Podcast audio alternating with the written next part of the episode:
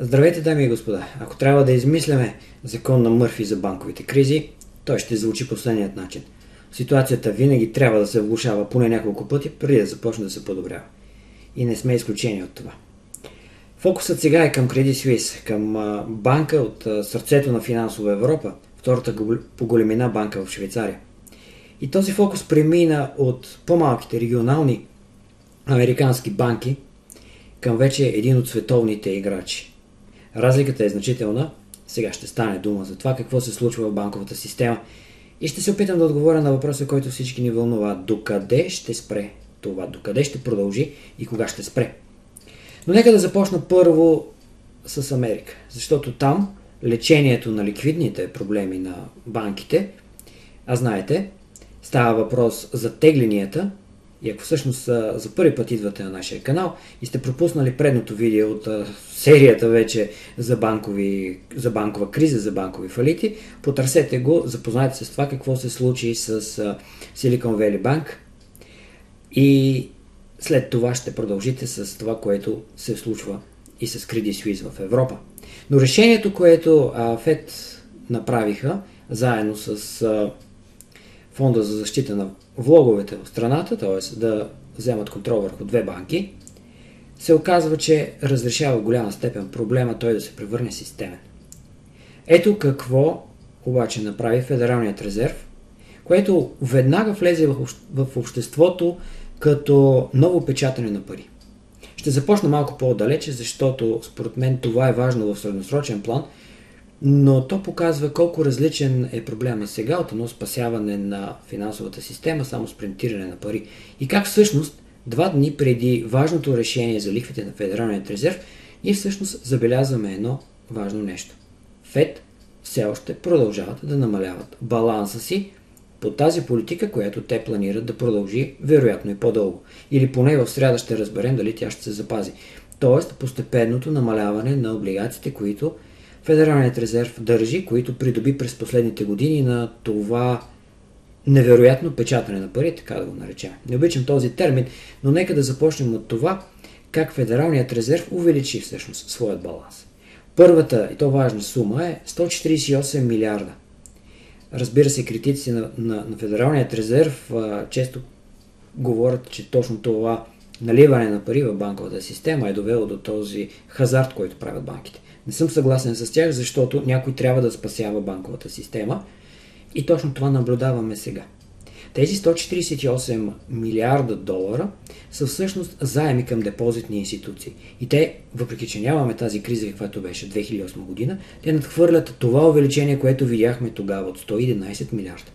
Виждате, дори да няма същата ниво на паника, ликвидността, която влиза в системата е много голяма. Това е първият плюс в а, категорията защо банковата криза няма да се раз, разпространи и разрасне, поне по начина по който виждаме сега, като криза на ликвидност и на доверието в банките. Новата програма Bank Fund Term Program, която а, трябва да, са, да дава пари на банките, които искат да вземат заем, примерно едногодишен заем, а, и да използват облигациите, които имат а, като залог тези облигации, за които а, се получи проблемата, т.е. тези, които не са преоценени, държени до падеж.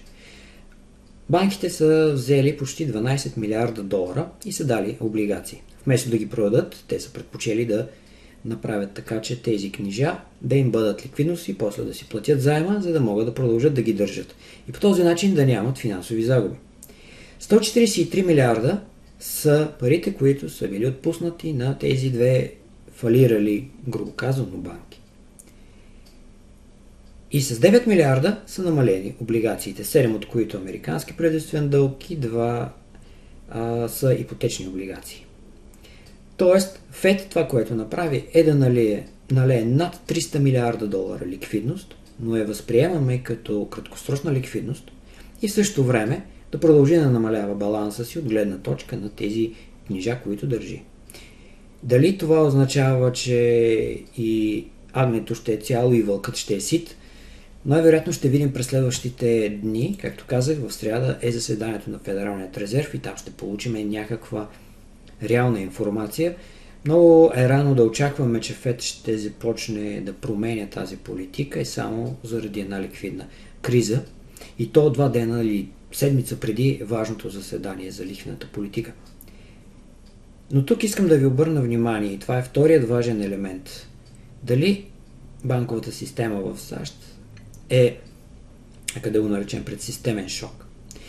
Тази графика показва изменението реално от началото на 80-те години на едни съотношения в баланса на търговските банки. От едната страна това са кешовите наличности, парите в брой и всичките облигации, които са държавни, правителствени, облигации, които държат банките, търговските банки, съответно като дял от общото равнище на активите. И това, което виждате, е в проценти като 32.7% от активите в момента на много-много високо ниво. Не е рекордно, разбира се, рекордното ниво беше преди близо две години, това са активите, които банките държат под формата на пари в брой и облигации. То парите в брой са наистина значително количество и това според мен означава, че големите банки, не само, не само те разбира се, но най-вече големите банки имат много свободни налични пари, много кешове. Това в някаква степен обяснява факта, че топ 5 и вероятно топ 10 банки в САЩ държат лихвени проценти, които са значително под лихвата на Федералният резерв. Те имат депозити от 1%, под 1%, 0,5% видях на, на големи търговски банки. 1% и половина за депозити над 1 милион долара, които се държат повече от една година. Сравнение, примерно, с лихвите, които са вече почти 5% на Централната банка, съответно облигациите, инструментите, паричните пазари носят по-висока доходност. Но фактът е това – банките имат много кеш и когато Федералният резерв активира тези възможности да налива пари, те са, за да може фалиралите, проблемните, фалиралите, проблемните банки всъщност да получат пари и да останат ликвидни. И смятам, че не говориме за сериозен проблем в цялата банкова система. Дори напротив, проблемът е това, че те имат облигации. Credit Suisse Credit Suisse, както споменах, е втората банка в... или буквално следващата година ще говорим за нея в минало време, когато тя бъде официално придобита от UBS. Credit Suisse е създадена на 1856 година. Само за сравнение тогава са създавани първите читалища в България. Кримската война, каква е ирония на съдбата, Кримската война между Турция и Русия и Руската империя так му е била приключила. Защо казвам тези числа, тези години? Защото говориме за една институция. Една институция, която а, близо век и половина е била управлявана, разраствала се, е била управлявана мъдро и може би за последните 5-10 години са направили някои стратегически и сериозни грешки, довели до това тя през последните години да бъде скандал след скандал около нея. Да пострада от фалит на хедж фондове в САЩ, да бъде причината да си задаваме въпроса дали не повтаряме момент като Lehman Brothers в момента. Банката има по отчет към края на миналата година е имала 531 милиарда активи. Швейцарски франкове. Може би една много голяма сума от тези пари над 100 милиарда са били изтеглени. А 1, и близо 3, 300 милиарда, 1,1 трилион и 300 милиарда а, швейцарски франка са активите под управление. Понякога е трудно да се свикне с такива огромни цифри, защото а, банките наистина имат колосални финансови възможности, топ гигантите и те да влизат в категорията да не бъдат оставени да фалират. И именно това е една от причината през уикенда преговорите да вървяха каква част от Credit Suisse ще бъде купена от UBS. Дали само инвестиционното банкиране, дали ще бъдат купени а, управлението на активи, дали ще бъде поето и обикновената търговска банка. Така че да UBS да поеме целият бизнес, както се случи накрая. Но когато говорим за тези огромни цифри, за тези огромни цифри, само активите на банката по баланса повече от половината от брутния вътрешен продукт на Швейцария. Активите под управление пък са половината от брутния вътрешен продукт на, на Италия. Това не попречи на банката да регистрира 7,3 милиарда загуба миналата година при капитал 45. Интересното е, че това е позволява да държи доста добра капиталова адекватност, но както виждаме практиката, показателят капиталова адекватност вече почти нищо не означава. Когато има липса на доверие, че финансовата институция ще остане над водата за по-дълъг период от време. И така, UBS купува Credit Suisse, всичко изглежда като да бъде оправено в рамките на, на уикенда, любимото време да когато са затворени пазарите, да се стигне до някакво решение, а не на пазарите да има постоянно слухове и спиране на търговията, защото със сигурност информацията, която срещахме последните два дни, събота и неделя, със сигурност в работни дни щеше да доведе до много динамика на пазарите. Не, че тя сега е малка, но като цяло новица следните. Акционерите получават малко над 3 милиарда швейцарски франка, което е абсолютно минимум спрямо стоеността на компанията над 8 милиарда а, при затварянето в петък. И може би 10 пъти по-малко, отколкото компанията, банката, т.е. Credit Suisse струваше преди една година. Но ключовият момент е тук и това е решение на регулатора. Всичко всъщност това е решение на регулатора. А, е да не се платят дълговете на банката, облигациите, за сега се споменаваха 16-17 милиарда швейцарски франка. Може да изгледат и някакви други подчинени дългове и така нататък, които да са проблемни. Така или иначе, фактът е интересен с това, че облигационерите този път губят 100%, а акционерите губят почти толкова, разбира се, ако погледнем къде е била цената на акцията преди години или преди повече от десетилетие. Но поне към момента акционерите получават някъде над 3 близо 3,2 милиарда швейцарски франка. Именно този факт, това, че облигационерите не получиха пари, доведе до изключително голяма волатилност на пазарите в Европа тази сутрин, в понеделник. Защото всички си задаваха въпроса дали по този начин пък облигациите, които трябва да бъдат изплащани преди акциите, преди загубите на акциите, при ликвидация и така нататък, всъщност те се оказват, че са много по-рисков инструмент. Това създаде шок в системата. Видяхме някоя инвестиционна банка, една от големите инвестиционни банки, да намалява кредитния рейтинг на дълговите инструменти на европейските банки, защото най-вероятно това в САЩ не би се случило и съответно доведе до много сериозен натиск надолу на цените на акциите на банките. Спадовете бяха 10 на 11% за такива банки, които се спрягат за по-проблемни, да го наречем, и за, за банки, където последните години постоянно има някакви допълнителни, допълнителен надзор, така да го наречем, и те трябваше да изпълняват много мерки през последното десетилетие, като Deutsche Bank, например.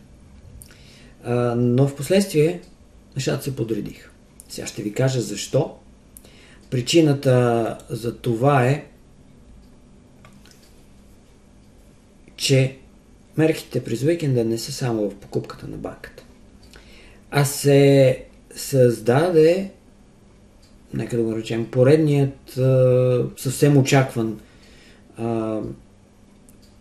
съюз между централните банки, Федералният резерв и още пет централни банки на Канада, на Великобритания, на Швейцария – Европейската централна банка и Банка в Джепейн ще осигуряват доларово ликвидност реално за всеки от тук на сет, за всяка финансова институция, която може и има нужда от доларова ликвидност, ще я получава чрез слапи, т.е.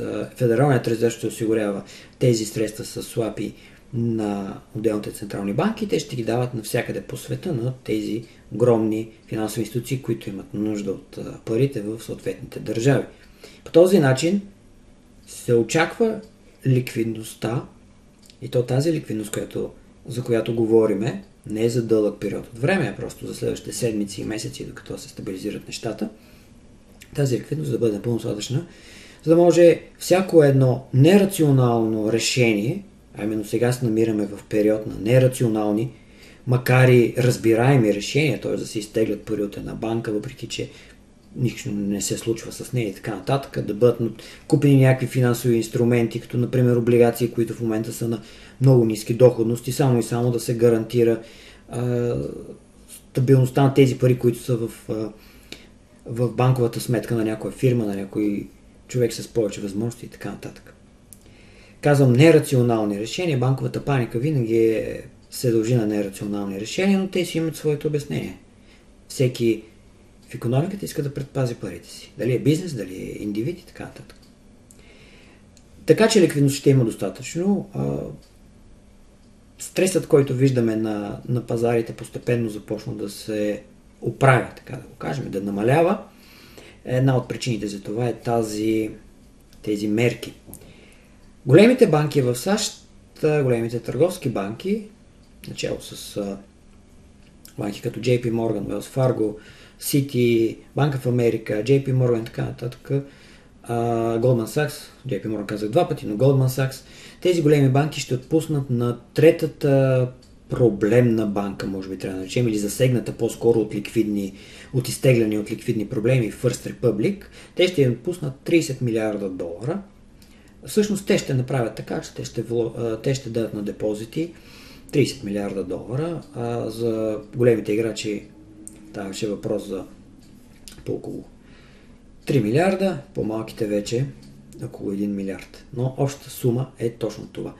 30 милиарда долара депозити и съответно това може да реши огромна част от проблемите на поизтеглянето на пари от First Republic, защото и Федералният резерв вкара също така тези 30, 30 милиарда или 35 а, към First Republic.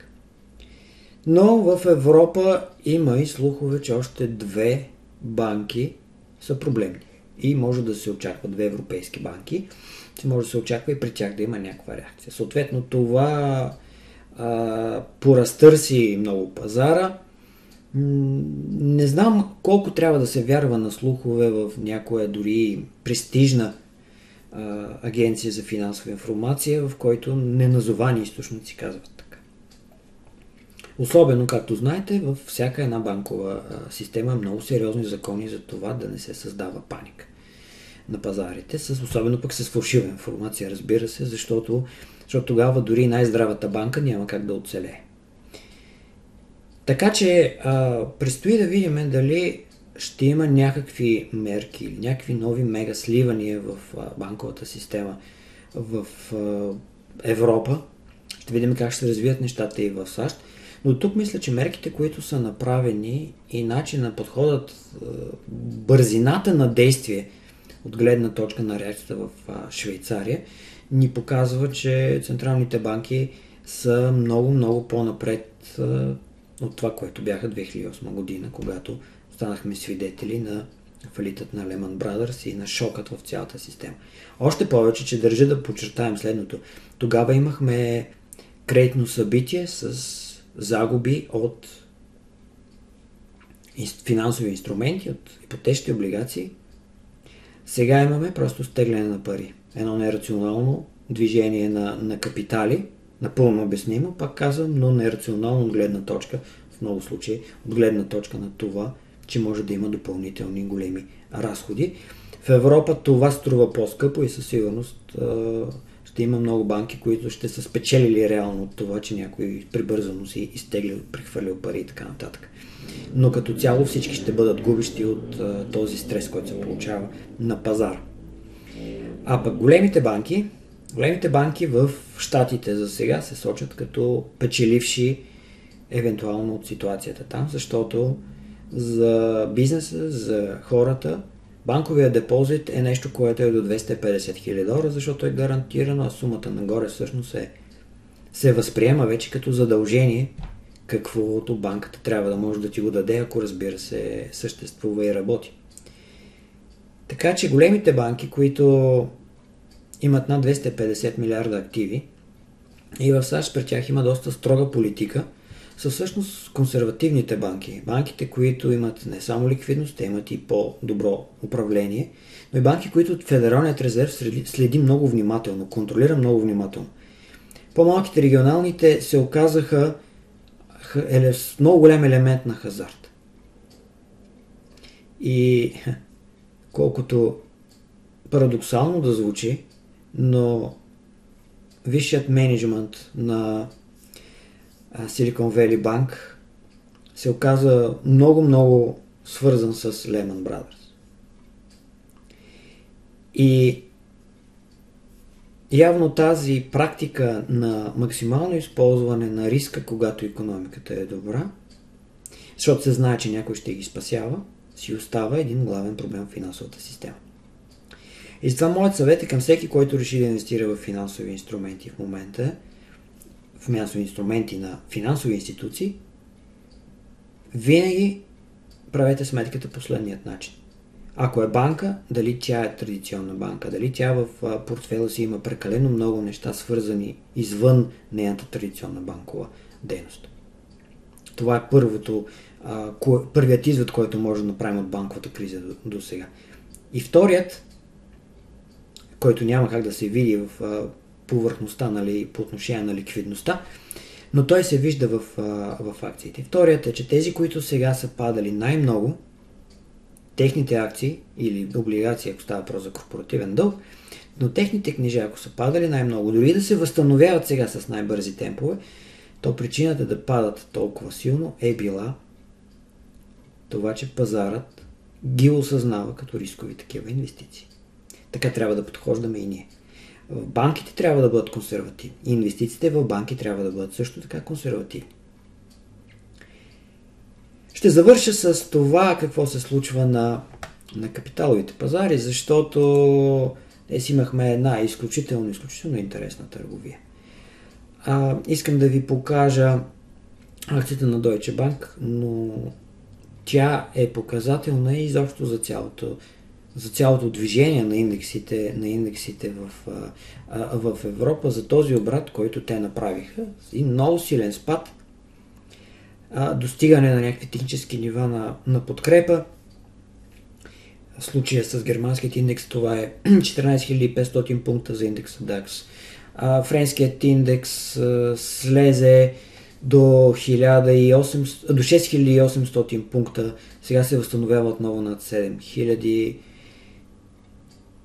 Тази ситуация на пазарите ми напомня на едно мини дъно, това, което беше около финансовата криза 2008, може би в края на, и в началото на, на 2009 година, когато беше цялото дъно на пазарите, но бих избързал, ако кажа, че според мен това е дъното на пазарите. Тук на сетне ще видим само растеж 20-30% до края на годината и след 2-3 години ще сме забрали тази ситуация. Не, има още много фактори, които ще тежат на пазарите, като економика и ефекти, но краят на ликвидната криза, според мен, наближава. Дори и да видим две нови банки в Европа с преструктурирания, проблеми и така нататък, централните банкери вече са на стража и тук важи правилото, че мляко, което се гледа на печката не кипва. Така че спокойно бих искал да ви а, кажа следното. Пазарите сега в момента ще а, отразят позитивните ефекти, ще има много риски, волатилност, а, но като цяло това, което в краткосрочен план смятам, че ще се случи, е едно възстановяване, постепенно възстановяване на доверието и фокус върху това, че централните банки ще спрат да повишават лихвите и ще поработят за отново наливане на ликвидност към финансовите пазари, към економиката и така нататък. Не по същият начин, който се е случило на предишните кризи, но дори само с отнемане на кръка от педала на спирачката, това ще се усети и вероятно, дори според мен шансовете да видим още по-високи стоености на индексите стават все по-големи и по-големи с всеки изминал ден. Абонирайте се за нашия канал в YouTube – Натиснете лайк и камбаната, за да получавате известия за всеки нов клип на инвестиционна тематика. Освен в YouTube може да ни намерите в Google Podcast, Spotify и Deezer. Достатъчно е да напишете в търсачката подкастът на Elon Trading.